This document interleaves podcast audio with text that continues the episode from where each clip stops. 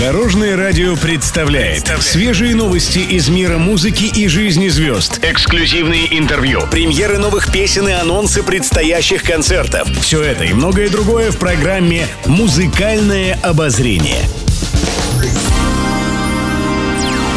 Добрый день. В студии Алена Арсентьева, и это программа «Музыкальное обозрение» на Дорожном радио.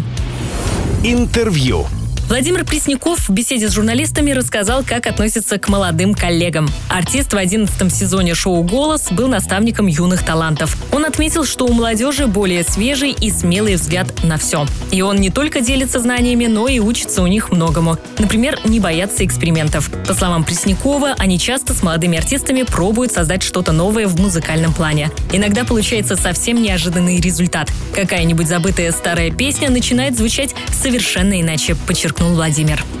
Гастроли и концерты. Шаман в социальных сетях показал свою гримерку и рассказал, кто ему помогает при подготовке к концертам. На видео певец самостоятельно отпаривает свою черную рубашку. В комнате находится стол, на котором видно бутылку воды и тарелку с фруктами. На вопрос оператора, кто помогает исполнителю, шаман с иронией ответил «У меня для этого есть специальный человек, мой двойник», и посмотрел в зеркало. В общем, певец самостоятельно справляется со всеми задачами без каких-либо помощников.